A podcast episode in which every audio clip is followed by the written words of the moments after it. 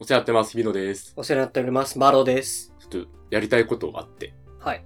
霜降り明星が、はい。 YouTube チャンネルをやっていて、うんあの、霜チューブっていうのやってるんですけど、そこで、影響を受けたカルチャーで打線組んでみたっていうのやってたんですよ。面白そうですね。半年前ぐらいかな、も、にやってて、はい。やりたいなと思って、うんまあ、丸パクリしようかなって いう。正面から丸パクリしていこうかなはい。やってみようとと。思って。うん、そう。で、まあ、やりたいなと思って、なんかお互いあるじゃないですか、あの、メモ帳みたいな、ネタ帳みたいなの共有してるやつ。うん。で、書いたら、その次の日に、まあ、僕が大好きなポッドキャスト、下食いラジオっていうのがうんあるんですけど、それでもやってて。うんでも丸パクリの丸パクリです、今回 誰にも許可取ってないけど、 3番煎 じ。 3番線に。もう多分もっと探せばやってるかもしれないんで、うん下手したら5番線時ぐらいかもしれないですけなどる、いいちねょっ、とお互い考えてきたんで、まあそれをやねってみ、ましょうか1番から9番まで発表しますか。多分ね、あの、同世代じゃないですか、我々。はい。けど多分通ってきたそのカルチャーあの、まあ何をもってカルチャーとするかってもありますけど、そうですね。結構違うと思うんです。おそらく、同じものは一つも出ないんだろ うという。被らない可能性すごいあるなって。 そして粒感も違うだろうという。まあね、カルチャー、まあ人、物、うんこと、なんですか、サービス、うん経験、まあいろいろあるんでしょうけそうですど、ね。まあまあちょっと選んできたんだ。だかいらや、ー9つ。俺もね、ちょっとこれ、カルチャー座線組んでみたんだけど、あの、これ終わった後に、あの、日々のに、うんつまんなって言われるのがすごい見えてるよ。よく言われるけど。いやいいやいや、いやつまんなって言われるや。でもつ。僕のも面白くはないですけどね、というとこ ろで。なるほど。じゃあ行きますか。うまくいじってくだささい、じゃい。お互いあれですかね、こう はい1番を言って、あ。ミロの1番、そうですね。マロさんの1番、はいで2霜降番、り方2式で番ね、そう、霜降り方 式、下食いラジオ方式。はいじゃあ僕から行きましょうか。はい。じゃあ1番いいですかどうぞ。僕の1番出した。あファイナルファンタジーです。おーい。FF。 FF やちょっと安心 したよ。やっぱりね、ゲームが好きなんですよはいはいね。はいはいで、その根底の経験ってやっぱファイナルファンタジー、うんうまんうあ、ん特にセブンなんですけど、焦るまね。あに出会ったことなんですよ。うんプレイステーションで俺、まあ買っての、買ってもらったのかな、うんまあ父親もゲーム好きだったんで、うん置いてあったりしたんですけど、なんか置いてあったか忘れたんですけど、まあ家にあって、それをやって、もうすごいドハマりして、そっからやっぱゲームにのめり込んだんですよね。セブンって、あの、プレステ1の時ってディスク入れ替えるじゃないですか。 3枚あるんだよね。 3枚とか4枚とかあるんですよね。あの入れ替える時の高揚感とか、やっぱりああいうところに最初、あとこのストーリーの壮大性とうんそうか、だねあとこう、裏ボスアルテマウェポンとか、 はいはいはいはい。で、その、なんだろうな、やり込み具合とか、うまん。あそれを全てにやっぱ影響を受けてますね。まあ今でもやっぱ RPG がゲームの中で一番好きだし。 RPG ゲームで、そのさっきのディスクの入れ替えなんだけど、ストーリーの引きを作ってるのがすごくないあそれう何枚目だっけ ?1 枚目一枚目のう一枚目の終わわーってなるより。ね。そう、わーって。嘘嘘嘘みたいな。そう、だからあの、今ないじゃないですか、それって。うん。まあそれまあも全部入っちゃうから入ね。っちゃう。まあ、容量が違うプレステか2にら。なってからか、うん FF も10ぐらいからあれですけど、うんなんかファイナルファンタジーは特に本当影響を受けてて、うんプレステ2もファイナルファンタジー10がどうしてもやりたくてうん。買ったし、まあ、10もやっぱすごい好きで、10はね、多分僕、3回ぐらいクリアしてるんですよね。おー、すげえ。 1回プレステ2で普通にまあやって、うんその後、プレイステーションビータで、まあリメイクみたいなのが出たんで、リマスターか、が出てやって、うんで、次プレステ4でリマスターやってるんで、やりすぎでしょ。そんぐらい FF10 はね、まあ好きなんですよ。 ね、毎回発見があってそうみたいそうな。発見があって好あき。ーだから、一番は FF です。ファイナルじフゃあァンタジーですか。えっと、FF で入るかドラクエで入るかっていうのあるよね。ある。る。それはあると思うんですよね。で、で僕は FF 派だった完全に FF 派です。あ俺どっちかっていうとドラクエあ、派ドだな。ラクエ派か。そう、ドラクエウォークもやってそまうすそうもんそうね。そうそうそう。ドラクエ3とかね。はい。じゃあ、私の方の1番。はい。はい。ルローニケンシンです。 ルロケンルロルロケン。です。わかりますかルロケンいいっすね。わかりますかでもルロめっちゃ好き。いいや、いい。ルロケンはいい。いですよね。漫画か。確かあに。ーその漫画結構読むんだよね。うん、まあそうです。うんそのイメージある。でね、ルロケンはすごくいいのが、多分ちっちゃい頃にアニメやってたんですよ。やってた。うん。で、多分ね、漫画はね、読んだのは多分もっと大きくなってからうで、ん。面白いなっていうのと、オープニングとかエンディングがすごく印象的な曲が多かったから、ずっと覚えてて、あれ ?TM レボリューションとか。えっとね、そう、TM レボリューションとか、俺が好きなのはあの、シャムシェイドの3分の1の順調な環境。出たシャムシェイドね。あれの、あれを聞いて、シャムシェイドほぼ全曲聞いたから。めっちゃ影響受けてる。 わーって聞いたからね。シャムシェイドもいいバンド。オープニングエンディングがすごくいい曲ですね。ジュリマリのそばかすとか。ああ、そうか。すそごばかいす最も高そうだっだよたんでねし。たっけそばかすは、ルロケンの最初のオープニングじゃないそうだ、そうだ、そうでした。一話からのところ一話の一番最初の部分うんがそうだ。最高ですすよね。ルロケンが好きなのは、まあ、剣心やっぱかっこいいけど、うん他のキャラもかっこいいんだよね。まあ結構やっぱキャラ立ってますよね、あの作品は。立ってる。あの、ルロケンって獅子王編うん。師匠誠編がすごいフューチャーされて、すごくこう、いい作品なんですけど、で、確かにそこは、間違いなくそこが一番面白いんだけど、その後にね、だんだんこう、ストーリーが収束していくにあたって、ちょっと見えてくるんだけど、仲間たちが何人もいて、うんで、全然違うキャラクターなのに、それぞれが、剣心の力になってくれる。うん。最後になんか、4人敵が出てきて、4つ子なんだけど、ああ、そうだ、そうだった。そうでしたね。で、四つ子の敵を、えっ、と、それぞれ、弥彦とか、佐之助とか、斎藤とか、戦ってくれるんでね。あ、あと、青潮をちょっと忘れました けど、戦ってくれるんだけど、なんか、それぞれの考えと、生き方と正義があるけど、なんか、こう、その道が交わって、こう、一つのね。そうそう、助けに来てくれるっていうところで、ああ、そうだな、人それぞれ考え方違うよね、みたいな。深いこ。んなに違うんだよね。まあ、しかも言われてみれば、ロケちょっと読み返してくなってきたな。ああ、めちゃめちゃいいですいよ。いですね。うんやっぱ一番、不動の一番。不動の一番ロケはン、いいですね。はい足早いしね。足早い、足早い、足早い、シャシャシャ、盗塁できそう。 それでそう。え、その観点あるんですか俺、ないんだ。ちょっと考えちゃったねあその観点あるんだ。いや、このペースやったら、えぐい気がなりますえぐいじゃなこれいまあ、いいんじゃないですかね。まあまあいいね。いんじゃないでちすょっかとやってみようよ。僕の2番なんですけど、はい。オリエンタルラジオです。おー、どの時代ですかオリラジ。いや、もうずっとですね。まあ、あいずっと最近はちょっとあんまわかんないですけど、うんまあ、割とずっとです。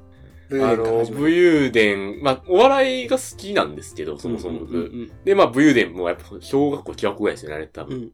出てって、あ、すごい面白いって思っていてて、初めてうん、お笑い芸人で、かっこいいと思ったんですよ、僕。オリエンタルっていう時だと。なんか、二人ともシュッとしてるじゃないですか、結そ構うだ。ね。まあ、頭もいいというか。うんまあ、学歴があるからどうとか話じゃないですけど、頭もいいし、なんかトークもうまいし。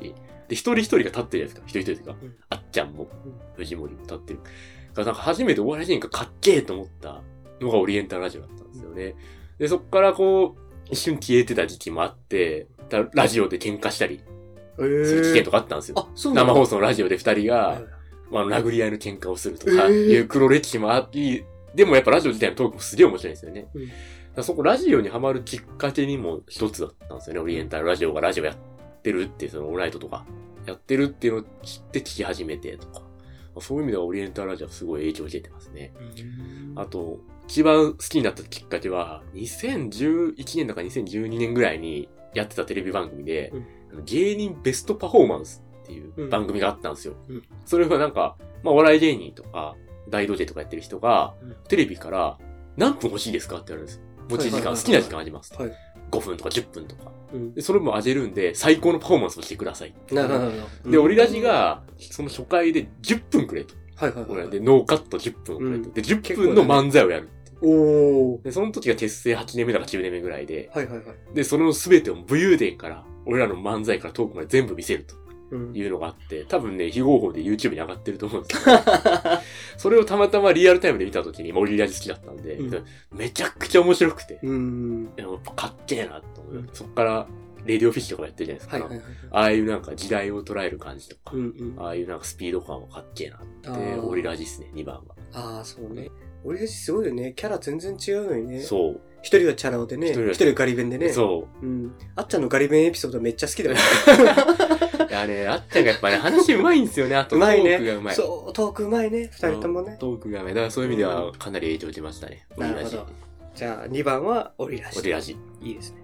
じゃあ、私の方の2番なんですけど、2番、金色のガッシュベル。また漫画っすか俺、カッシュベル通ってないんですよね。え、撮ってないうの、ん。ガッシュベルはね、多分ね、好きな人と嫌いな人結構いて、うん、ストーリーはね、パッと見ると結構シンプルなんですよ。うんなんだろう、特徴としてはね、キャラがよく泣く。泣く。うん。いいことあっても悪いことあっても。ああ、うんで、すごい、こう、仲間のその死とか、うん。死というかまあ脱落なんだけど、リタイアとかも結構あってでものすごいこう涙が出ちゃうみたいなところが結構仕掛けてくるあのね。あでそこが好きな人は好きだしうん嫌いな人は嫌いみたないるほなど感じなんだけど、いやなんかああいうこう全力でこう悲しめるとかいうこあーうコンテンツがあることがすごく嬉しい。なるほど。コンテンツにうん。対して。そうそうそう。なんかこうここで一緒に悲しもうみたいなコンテンツ。なるほど。まあそれが同調圧力と捉えるかどうかは人それぞれですそうけそうど、それでがバッチリハマったっていう。そうで同調圧力俺嫌いなんだけど、うあのやっぱりこうキャラが結構好きになってくると、まあ、感情移入しちゃいますよね。そうそうそうそう。で、そういうのが、こう、あ、ここで、これは悲しいことが起きてっていうのをこう、何度も何度もこう感情の起伏を味わえる。っそういう意味ていう意味で、で、ガッシュベルはすごく好き。なんて言うんだろう、善良さ、性善説みたいなことですかそう、善良さを感じるよね。へえー、読んでみそようかな、おのかし主い。人公たちから。これはいいやつだ。ああ、いいやつだと。いいやつになるってこういうことかなって。ああ、いいですね。ガッシュベルかさぶた、かさぶた。かさぶたも好き。俺もガッシュベルに関する知識、かさぶたしかないですよ。。あー カラオケでだいぶ入れたよねカラオケでね、カラオケでいつも入れるやついるから、うん覚えてる。歌えちゃうみたいそな。うだね。ガッシュベルはね、多分、中盤ぐらいが面白い。へーか漫画もアニメも。うん、アニメはあんま見てなかったな。あー漫画だな。漫画は、漫画の方がテンポいいと思えー、ちょっと今度読んでみます、満喫で。う。はい。じゃあいきますか、3番。ここはクリーンアップですね。い、おいっですか、僕の3番。どうぞイビルの3番。うん遊戯王です。おーい。ビッグコンテンツ来たやビん。ッグコンテンツ、遊戯王ですね。やっぱり、さっきちょっと1番で、ファイナルファンタジーの話したじゃないですか。はいで、ゲームが好きなんですけど、僕、アナログゲームも好きなんですよね。カードゲームとはいか。はいはいはい。僕、遊戯王正直、漫画とかアニメとか一回、一個も通ってないんですよ。ああ、なるほど。見てもないし、読んだこともまなあ、い。なくても。楽しめるよ。うん。で、カードの方ですね、完全に。だから遊戯王カードを、まあ、爆発的に流行ったじゃないですか。はいはいはい。やって、やっぱゲームって面白いなと思った。あと、対人のゲームってこんな面白いんだと思ったんですよね。はいはいそれまでこう、FF とか、はいはまあ、い。ドラクエとか RPG ばっかりやってたのが、人と面体をして戦うっていうのが、うん。で、自分でこう戦略を練るとか、うん。こういうことですごい面白いコンテンツだなと、小学生、中学生ぐらいの時に思ったのがきっかけで、まあそれで今でもボードゲームとかやってますし、多分、を引いてるんである意味。はいはい。 友情はやめちゃいましたけどね。まあ、さすがにね。まあでも今でも別にやってる人いるからな、あーこの年代。まあ今僕はやってないですけど、まあそれがやっぱ根底にありますね。遊戯王は確かにやったね。みんなやってんじゃねえかっていうぐらいやってたよこのね。年代、20代後半の人間は全員通ってるじゃないですか、本撮当って目るね指し。たら。そうだよね。そのぐらいのコンテンツですよね、マジでどの効果モンスターうん。までを知ってるかとかで大体世代わかるよね。とか、どこ、え、これ禁止カードなのみたいな時ありますよね。サンダーボルト禁止になったのみえたいな。ー、みたいな。ハーピーの羽もうちもみ たいな。どうすればいいのいや、僕らは、みたいな。 そう一発逆転ないやん、みたいなね。マジックシリンダーとか。サンダーボルト食らわせてその後ハーピーのあれボケで全滅いすや、るほんと最悪、ほんとあれ。サイクロン持ってないと何も立ち打ちできない。ボコボコにするみたいな。ほんと。はい。そう、そっか。やってましたカード。やってました。絶対、一回学校でカード持ってくるの禁止になりますよね。なるな るなる。なるね。友情カードね。禁止禁止になりますよね。うちもなりましたもん。そう、みんなで公園でやるんだよ。そうそう。カードの交換とかね、ちそょうっとやってたりしたら禁止ってなって。禁止だ。あちょっとね、いじめっ子知識のあるやつがね、奪い始めて禁止になったりね。良くない。そう。だなるかねら資本主義を学んだ場所でもある。 友情カードは。社会の縮じ図ゃ。あそういう意味で3番です。なるほど、3番。じゃあ、続きまして、私の3番なんですけど、これは3番なんですね。平成仮面ライダーです。仮面ライダーか。全然通ってないんだよな、仮面ライダーも。も。仮面ライダー見てない。見てないっす。俺もう平成仮面ライダーって言うともうわかると思うけど、多分ね、どクこ行くーガとか、最初のあークーガぐらいは確かにちょっと見てたかもぐらいになるかもしれないけど、そっから好きな人しか見てないね。まあそう。俺らの年だと。まあそうですよね。うん。どうしても。詳しい皆さんには申し訳ないんですけど、私、まあ全部は見てないですよね、うん平成仮面ライダーって。最初の方見てたんですけど、仮面ライダー面白いなと思うのが、あれもやっぱドラマがすごく、まあストーリー性いいって言いますよね。ストーリーがすごく凝ってて、なんかこう主人公の葛藤とかものすごい書いてある。すごくクーガとかアギトっていう最初の辺がすごく好きで、で、すごく好きだったのは、なぜかっていうと、大体主人公は普通の人間なのに巻き込まれちゃうんですよ。ああ、こういろんなごたごたいろにん。な。そう、ごたごたに巻き込まれちゃって、ただ善良な主人公が必死で何とかしようとして戦っていくっていう、うん。ボロボロにやっぱりなるんですよね。悩みもあって、戦いにも負けたりして、で、周りですごい支える人たちが出てきて、すごくいいのは、クーガとアギトは警察が頑張るんですよ。ええ。一警生懸命察っていう概念あるんですね。あ仮る面ライダー。ある。クーガ、アギトぐらいまでは結構出てくるのかな。へえやっぱり街に怪物できたら普通まず警察まあそうですよね。まあ対そう応でしすよよねうん。日常なら、日そう常とか現そう実ならね。そう。で、クーガとアゲトは警察側のところを僕は結構見て、ええ。なんかこういろんな葛藤があったりっていうところをすごく好きです。それでって感じですウルトラマンとか戦隊ものもあるじゃないですか。うんうん。そこはあんま通んなかったんですかうん。やっぱライダー。まあ多分他の人よりはうん知ってるのかもしれないけど、ウルトラマンと戦隊ものの性質が違うのは、ウルトラマンって宇宙から来ちゃうんですよね。あ宇宙人がそっか。そうっすね。倒すために来るんですよ。そうだ。で、えー戦隊ものも大体そうで、うんあの、もともとそういう一族の人たちがが、ずっと戦っていた、みたいな。人たちが戦う。そうそうそう。とかが結構多いから、仮面ライダーはまたちょっと、そうか。今、いわゆる一般のそう。人が、こう、いろいろあって、戦う運命に巻き込まれていく感じがいいってことそうそう、なるスほトどーリーがねちょっと違う。いや、いいですね。平成仮面ライダー。平成仮面ライダー。ね、ちょっと全然見たことないですね。うほんんと。なんか見てみて。なんか見てみます。うんクーガとアギトがいいよ。じゃあ4番いきますか。まあい4番打者は結構大事な気もするん大ですけ事ど、ですね。僕はですね、はい。ピープルインザボックスです。知らねえ 言われる知らねと、えまあバンドなんですけど、は、ピープルインザボックスって、まあ、日本のはいはいはい。バンドがいて、うんまあ彼らですね。うん。あのーまあ、3人組のバンドなんですけど、まあ、僕、音楽好きでライブハウスとか、よくか今でも行くんですけど、まあ、行くきっかけになったバンドというか、たまたまラジオで聞いて、高校生ぐらいですか高2ぐらいの時、まあ、もともと音楽好きだったんですけど、まあ、その、それまでは、なんだろうな、レミオロメンとか、うんうんまあ、スピッツとか、皆さんが知ってるような、本当にうもうよく聞いて買って聞いてたって感じなんですけど、たまたまラジオでその People in the Box っていうのが、な今度新曲出すんで聞いてくださいみたいな感じで出てって、聞いて、もう正直落ちたんですよね。うんこの世にこんな音楽あるのかと。なんですけど、普通のロックバンドといえばロックバンドなんですけど、変拍子とか、はいはいはいはいはい。転調とかがちょっと違うんですよね、一お般ーなるほどのね。ポップスよりは。うん。で、それなのに曲としてこう成り立ってるとか、うんあと歌詞の世界観とか、なんかなんていうの、死生観っていうんですかうね。んうん なんかこうちょっと死が垣間見えたりとか、うんするすごいな。ところとかがすごく、その当時高校生だった僕にバン刺さって、はいはいはい。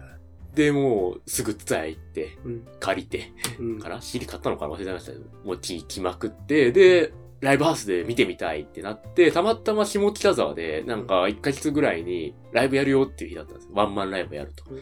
チケット買って、ライブ行ったのが初めてライブハウス行った経験だったんですよね。それが人生で。でそっからまあ、今はいろんなバンド好きですけど、その People in the Box 含めて。まあ、そのきっかけになったっていう意味では、堂々の4番かなと。堂々の4番僕の中では、なるほど。 People in the Box。日々野の生活が変わったと。まあそうですね。だから、ピープインザボックス聞いてなかった。もしかしたらライブハウス行ってなかったかもしれなあーいし、それは大きいね。行くのがもっと遅くて、なんかまた違うはい感じの人生になってたかもしれないというのながるほ大どきいなと思う。うん結構ね、あの、最近は東京グールのアイミの主題歌とかもやって、はいはいはいはいはい。ちょっと有名にもあ、そうなん一だ。般的にも知られてきたりするバンドなんで、ぜひぜひ。 people, people in the box. in the box。はい。なるほど。実家の家にポスター、サイン入りのポスター飾ってます。なるほどね。people in the box がいなければ、えー彼女と会うこともなかったかもしれないと。 まあ、う ーん、まあ、別に彼女はね、ピープインザボックス聞いてないと思いますけど、今は。うんまあ、ここは好きに編集してください。まあでも高校の時の彼女はないなかったもん。でかいね。うんはその意味ではでかいですねあ。分かっちゃった。 大変失礼しましいやいや、た。はいこっ。ちもいくらでも爆弾なじれ ますから、その気だったら。編集権はリビロにあるしねそう、僕は全部一人で編集してるんで。怖えな、怖えな。はい。じゃあ次、私の方の4番、うん発表します。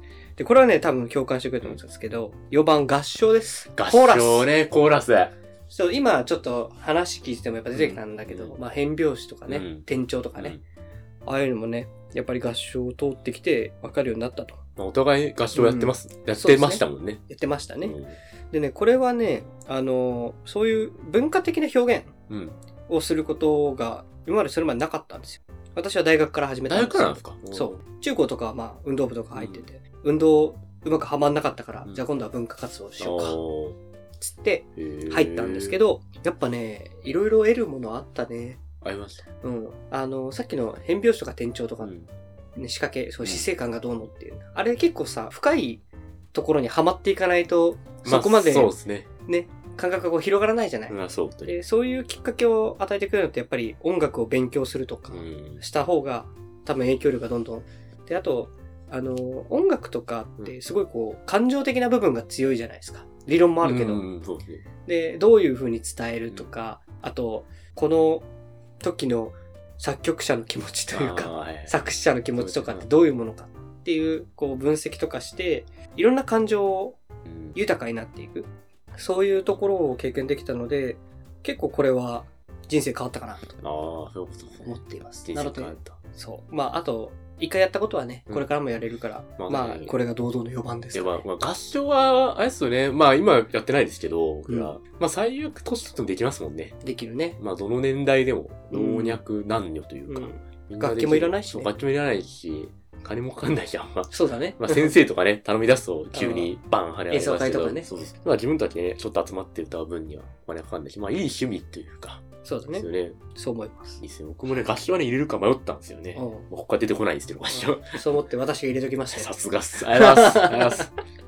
いや、いいですね。4番、はい合唱。合唱です。じゃあいきますか。5番、いクリーンアップの最後。お僕はですね、うんバトルフィールドです。うわー、ゲーム。またゲームなんですけど、おーまあ FPS っうんて言われるゲームで、うんうん僕は3うん。からハマったんですよ、バトルフィールド。うんうん。で、特に4はい。ですね。で、まあ何かっていうと、まあ FPS っていうゲームジャンル自体も今、RPG の次ぐらいには好きで、うんうん。面白いなと思ってるんですけど、それ以上に、そのバトルフィールド4とかで、うんそのプレイステーション3とかプレイステーション4とかの時代なんですけど、うんオンラインで対戦ができたりとか、はいはい。オンラインで友達と協力プレイができるように手軽になったんですよね。うんまあプレステ2の時とかの時代って、まあできなくはなかったんですけど、結構お金がかかったりとか、費用と設備が必要だったりして、なかなかできなかったんですよ。プレステ3もあれば、ネット環境とプレステ3があればとか、プレステ4があればできるようになったんで、だから遠方の友達とも一緒にゲームができるとか、世界中の知らない人と対戦できるようになったっていうのがやっぱ衝撃で、高校生、大学生ぐらい。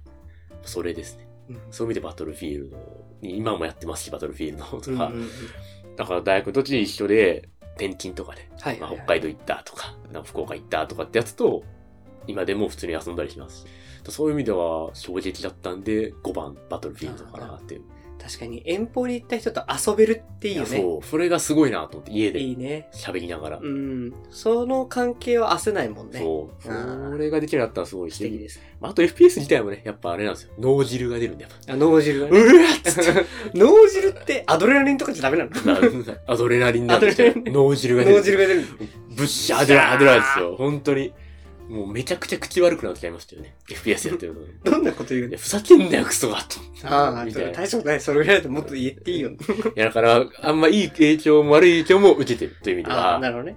バトルフィールド。ああ、影響受けた。影響受けた。バトルフィールドがなかったらもうちょっと就活うまくいったんじゃないかってね、説もあるぐらいなんで、あ僕あは。ああ、なるほど。前日、面接前日も朝3時までバトルフィールドやっちゃうんなでるほね。ど。憎くもあり、愛おしくもあり。そそんな感じです。あーなるほど。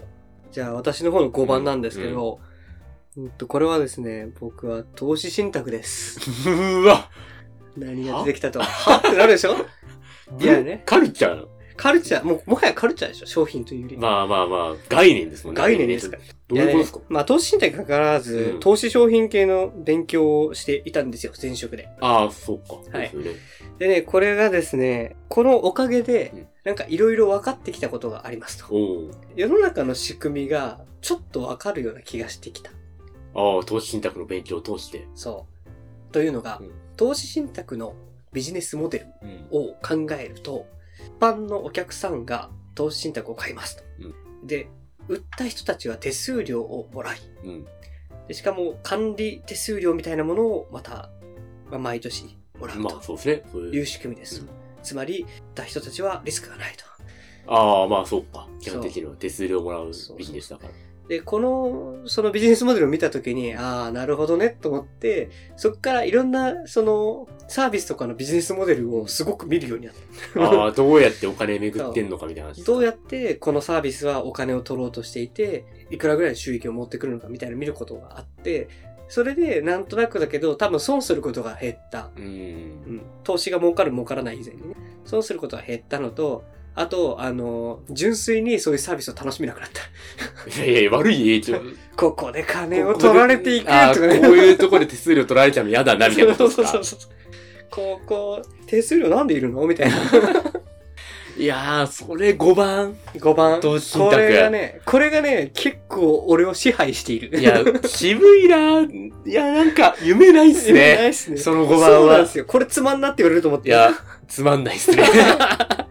いや、もっと楽しい話しをょしたかっうた。。がないんですよ まあでも影響を受けたカルチャーはね、人それぞれだし。そうなんですよ。まあ、ね、勉強にはなりますね。まあまあそういう意味ではね、まあはい僕も買ってはいますけど、そんな深く考えてないからな。そうだね。あの、支配されないように気をつけてください。うんまあ気をつけますは。いほどほどに楽しみます。そうですね。じゃあちょっとここが後半戦ですかね。はい。 6番。日々の6番はですね、スクールオブロックです。知ってます知ってる映画いや、違います。うえラジオです。知らねえ。スクールオブロックっていうラジオがあってとか、今もやってるんですけど、はいはいまあ今はもう聞いてないんですけど、はい僕がラジオにハマった一番のきっかけですかね。まあ、オリエンタルラジオもそうではあったんですけど、結構その学生、高校生とかうん、中学生に向けた番組なんです。それをたまたま、高校受験してる時かななんか勉強してるの飽きたなってなって、うんなんかラジオをつけたら、そのスクローブロックっていうのをたまたまやってて、そこからラジオにハマったっていうのがあって、まあどういう番組かっていうと、まあ、一応ね、その、スクールっていうぐらいですから、うんまあ MC、校長と教頭がいるんですよ。はいはいはいはで、まあ、リスナー、まあ、我々、メインの学生、そのリスナーが、まあ、その、生徒みたいなはい感じで、なんかいろんなゲスト呼んで、いろんな人が、いろんなことを教えてくれるみたいな。い。はいはい。なんだろうな、それで、それこそ音楽、レミオロメンとか、うんなんかアジカンとか、はいはいがはい。出てたり、出てたりして、音楽ハマったっていうのもあるし、いろんな悩みで、結構深い悩みもあるんですよね、たまに。はあの、本当親に家を追い出されてみたいな。今一人で公園にいますみたいな。人と生で電話が繋がる回とかもあったんですよ。最近はわかんないですけど、ちょっと聞いてないんで。それってすなかなか聞けないっていうか、うん。面白そう。面白そうだし、なんだろうな。でも目を向けなきゃいけない現実じゃないですか。同世代でそういう人間がいるっていう。ああ、追い出されて。追い出されて、うんだから家で帰るとこがないと。うん。で、警察にもどうやって行ったらいいかわかんないみたいな、高校あ生が、そその高レベ校ル生がでいるわけ深刻なやでつすよ。そう、高校生いるわけですよ。ええ。そういうのを、リアルタイムで聞いて、うん。で当時の校長は、あの、山崎秀則さんっていう、あの、俳優の山重って言われる。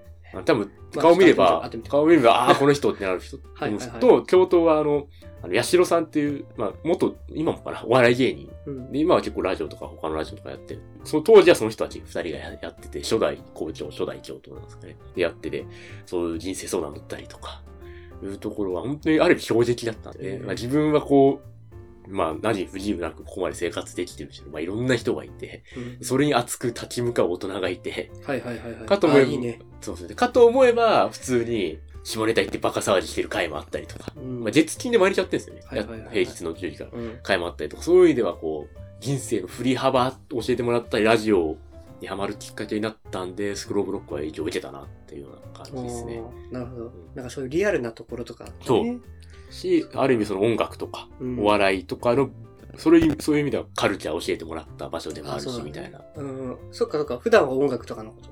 そうそう、ね普段はうん結構音楽のゲストが来たりとかすることもあるんで、うん結構、いいね。面白そう。うんそういう番組だったそうかスクローブロック。スクローブロック、映画も面白いから。映画面白いです よね。映画面白い、確かに。はい。6番ですうか、ん。えー、じゃあ私の6番なんですけど、6番はですね、B ダッシュです。あの、歌手の。お、歌手の。歌手のわかるわかります、わかります。わかるあれの、マリオじゃない方だよ。ああ、わかります、わかります、わかります、わかりマリオじゃない方だよます。うんうん。分かってますけど。えっと、B ダッシュってこう、ネットで印刷すると、あの、一番上に出るのかなわかんないけど、あの、あのマリオとルイージの格好をしたああ、男二人が出てくるんですよ。そっちじゃないです。出てきますよね。ああ基本はそっちになっちゃうんですよね。そうです。スリーピースバンドかな ?B ダッシュは。うん。なんだけど、で、あれを中学生ぐらいに聞いたんですよ。おお、うん、友達に勧められえて。ー、渋いですね。そう。ね、 まあ聞いてみてください。あめっちゃ面白い。でもめっちゃ意味わからん。なんだっけなんか曲聞いたんだよな。うん B ダッシュっすよね。なんだろうな、超、超とか、ハーコーとか、なんか意味があるのかわかんないけど、うん。そういう曲がですね、割と好きなんですけど、どういうやつかっていうと、まあもちろんバンドの演奏があって、うんで、まあ歌詞が乗ってきてうん曲ができるじゃうないんですか。そうですね。そう。なんですけど、バンドの演奏はまあもちろんちゃんとしてるんですけど、歌詞が載ってるんですけど、歌詞が意味がない言葉がずっと続くんですよ。そう、そうなんですよそね、う B ダッシュは。で、パッと聞いた時にこれ英語なのかなと思ったんだけど、あの歌詞カード見てくると、普通に全部ひらがなで書いてあって、なんじゃこりゃみたいな、 なんだこれっつ って。意味わからんなっていう風になるんだけど、歌詞がない音楽聞くとすごい苦手で、うん。インストとか。そうそう、インストとか全然好みじゃなくて、聞けないんだけど、意味がない言葉でも歌詞が乗ってきてると、なんかすごく聞けて、うんでおーおーってなって、あ、俺人の声が好きなんだな、みたい な、なるほど。そう、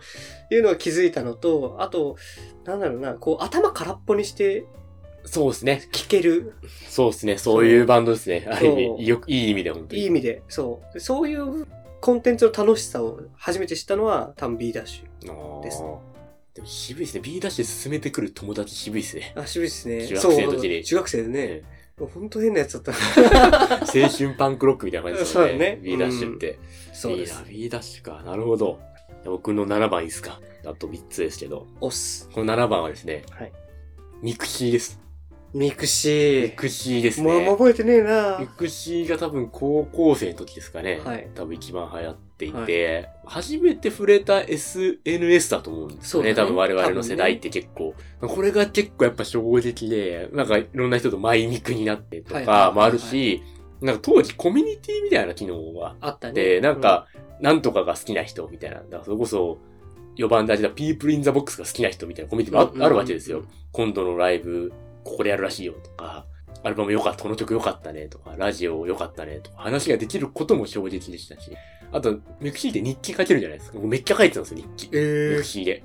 あ、そうなんだ。うん。そういう。普通にだから、意そ外の、今でもブログとかたまに書いてますけど、うんまあ書くきっかけになったやっぱミクシーですかねうん 高校の時のすごい仲良かった友達もすごい日記書いてて、どっちがおもろい日記書けるかみたい な勝負をしてた時期もあったぐらいなんで。いいねそう。だからそういう意味ではなんか今、まあこういうポッドキャストやってるとか、ブログやってるとかの根底は多分ミクシーで日記を書き始めたことかなとああ、思うんですよね。そうね。それでなんかたまにこう友達から面白いとか、読んだら面白いねとか言われたり、全然知らない人に面白いですって言われることはたまにあるわけじゃないですうんか。うんあ、面白いって言われてすごい単純に嬉しいし、日記書くの自体も楽しかった。だからそういう意味でも、そのなんか、情報発信するっていうかね、うん意味でおもろいなと思ったし、SNS の構造自体が面白いなと思ったんで、やっぱミクシーですね。ミクシーか。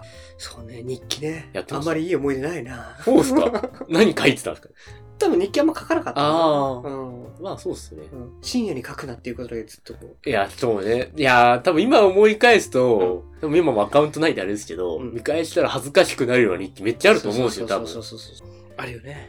いやでもそれを懐かしいね、ね経験できてるっていいな。あ、そうだね。一回どっかで恥ずかしいってなっとかないと、そそうのまま大人になるとちょっとね、そうそう。どこかであの取り返しのつかないミスをしてしまうかもしれない。そのまま何もせずに30とかになって、うん。急に自己顕示欲が発露したら多分大変なことになってますよ ね。多分。そういう意味では一回ね、そう先に通っといてよかったなと思う唐突に実名さらし出すとかね。あ。そうそう、あ唐ー突に実演さらし出すとか、あまあ、という意味では、ミクシーですね、7番が。じゃあ私の7番なんですけうど、これレオンです。映画の。映画の。ああ、いいですね。いい映画レオンいいでっすすよ。ね。いい映画。 それ、もう終わりですか今説 終明わが。り、終めっわり。もうほんとこれ終わり。いい映画。あのね、ちゃ泣ける。そう、映画、絶対これ好きになったのはレオンのせいだもん。あの、ああ、映画自体を。そうち多分子供の頃に見た日曜洋画劇場みたいなやつで、レオン見て、あ、すげえ映画だとうん。い思って、で、そっから映画が好きになったのかな。や、いいですよね、レオンは。そう。これもね、またね、なんか、いいんですよね。殺し屋が出てくるんですけどねう。ん。なぜ殺し屋が困ってる女の子を助けるのか。うん。そういうところを、殺し屋も別に、そういうとここう、言葉で描写してくんないから、ちょっといろいろ考えながら、そうね。うん。深いですね、レオでンは。もう最後に普通に涙が出る。いや、レオン泣けますよね。レオンは泣ける。いや、何度見てもいいもんな、レオン。そう。レオンは本当に何度見てもいい。そう、確かね、ネットフリックスなんかにあるんですよ。アマプラかあそうななどのっちかにあって、確か。あるんだ。なんかいつでも見れるから、うん。たまーに見ちゃうんですよね。年一回とか。うんリアルペースで。そうか。うなるほん。どあアマプラ見れるのまあ、レオンだったら別に金払ってもいいけど。まあ、アマプラかなネットフリックスかなちょっと忘れちゃいましたけど、うんどっちかには確かあった気がするんですよね。うだんから普通に見れるし。そう。まあ、ツヤでも借りれますしね。そうだね。レオンならう。ん。レオンはマジでおすすめできる映画です。そうですね。最レ高オン、最高。という意味で、レオン。はい7番レオンレオン。映画始まったらレオンかレら。オン。なるほど、いいですね。8番いいですか、僕の。うっす。 8番はですね、銀太湯です。銭湯。銭湯。これね、来調ましたよ布にある銭湯なんですけど、調布。多分ね、初めてちゃんと入った銭湯だと思うんですよね、う僕。ん近代湯が。まあそれまでスーパー銭湯とか、はいまはあい健康ランド的な、うんの何度も言ってましたけど、まあ、いわゆる銭はいはい湯。に入ったのはこの近代湯が初めてで、まあ、そこはすごいいい銭湯で、なんかお湯も、いろんな温泉というか、お湯も入れるし、水風呂もあって、半露天みたいな。お風呂もあって、サウナもあって。で、お風呂上がりにビールも飲めて。おお。結構あそこのビール美味しいんですよ。ジョッキで出してくれる。あ、ジョッキ出してくんの珍しい缶じゃねえんだな缶じゃないですよ。うんそれ珍しい銭湯なんですけど。だからそういう意味では、そこで入っては、お湯に浸かるってめっちゃ気持ちいいなってなって、そこからいろんな銭湯、東京の銭湯を巡るようになったんで、そういう意味では影響を受けてるなっていう気がしますね。えーそうかそうか。すごい好きだもんねい。や、銭湯めっちゃ好きですね。うん。うんめっちゃ行ってるし。あ毎 の日やっぱきっかけ強いよねそう、。やっぱそのきっかけになったのは人代ですね。本当京王線からで近いんですよ。で、当時、高校生、大学生のぐらいの時に京王線を使うことが多かったんで、うんそういう意味では人代の前を通ることもあって、うん よく入ってましたね。で、サウナの良さもやっぱそこで知りましたし。ああ。サウナ。ナもたまに追加料金に出して入ったりするんですよはねい。はい毎回じゃないけど。あ、でサウナも気持ちいいなーってなって。サウナも好きだよね。サウナも好きです ね。僕はそのサウナ施設っていうのはそんなあれですけど、うんまあ銭湯ありきのサウナですけど、割まあそうと。だね。でも好きっすね、サウナも。そうだね。日々のだって今、あの、サウナとか、風呂に入るがために、エニタイムフィットネスとか入るかって言ってるいもんや、そう、そう、そうなんですよ。そう。 それは違うよ。いや、でもついでに運動しよう と思って。そうだね。ついでに運動すついる。でに運動できるから、ある意味お得なのではっていう。筋金入りですね。いやそう本当に。で、まあ、銭湯がね、好きで繋がって知り合った人たちもいますし、ああ、なんかなるほどね。ある程度なんか銭湯好きって、まあ今はかなり多いですけど、うん。ちょっと前まではここまでメジャーなものでもなかったので、うんそういう時代とかだとね、マイナーな趣味だったんで、それで繋がった人たちもまあいますし、そういう意味ではね、影響受けてるなと思いますね。そうだね。じ近代流にゃあ次私ですか。は。い。えー、8番ですよね。うん8番はです。ね、通称モバマスです。モバマスアイドルマスター。うわうー、ーいオタクあみんな気づいてるでしょ、もうこれオタねク。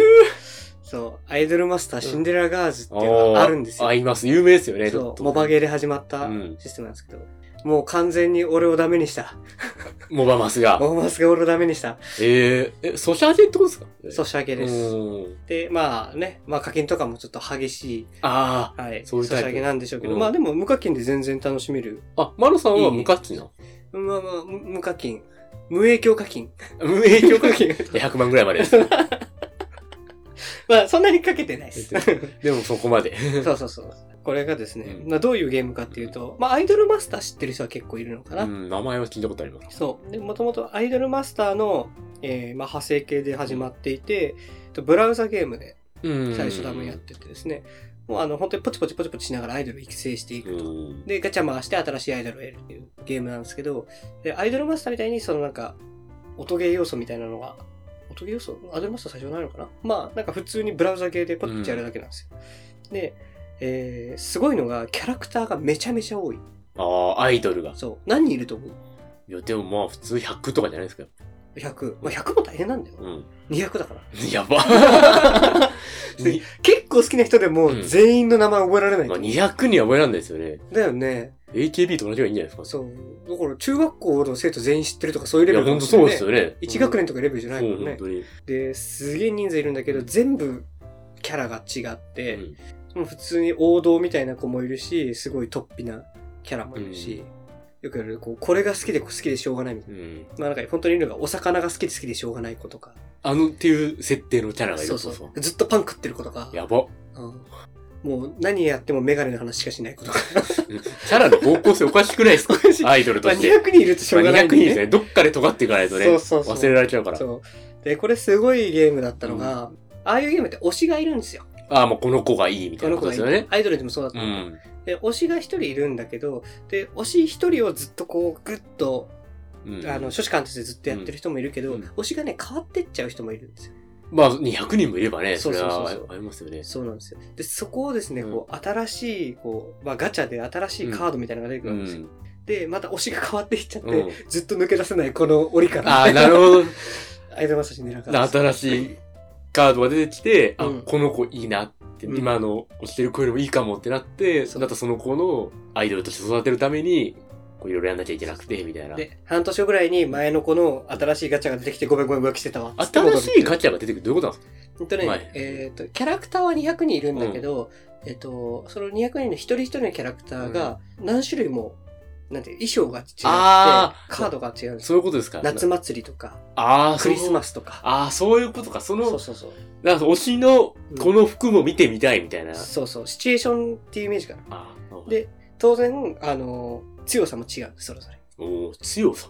何で強さ 強さって強さ何で競うんですかね。あでも攻撃と守備みたいな感じが書いてあるえけど。強いと、なんかこう、えゲームでアイドルとしそうて、。ライブバトルっていう。あ、ライブバトルなるほど、なんかいい結果残せると。そうそう。あそういうことか。そういえ何年ぐらいやってるんですかや、俺はでも短い方なんじゃないかな。えー、大学生ぐらいから、6年、7年はやってんじちゃなみないにかあー結構やってますね。てます一つのゲーム6年、7年やるって、そ結うです構なかなか楽しむ方も楽しませる方も大変ですもんね、そのスパンだと。その最近だってゲーム機とかがどんどん、あとスマホゲーとか進化してきたかうんら、新しいそのコンテンツ作って、あ、また、派生のそうそうスピンオフみたいなのがどんどんできたり。デレステっていう音ゲーがあって、ああ、デレステも聞いたそこっとあちる気ががすすごるい。、まあ、なんかそれデレステが発表された年になんか、バンダイナムコかなうん。の決算が情情報修正したみたいわあ、な。すごいな。す すげえコンテンツだなと思って。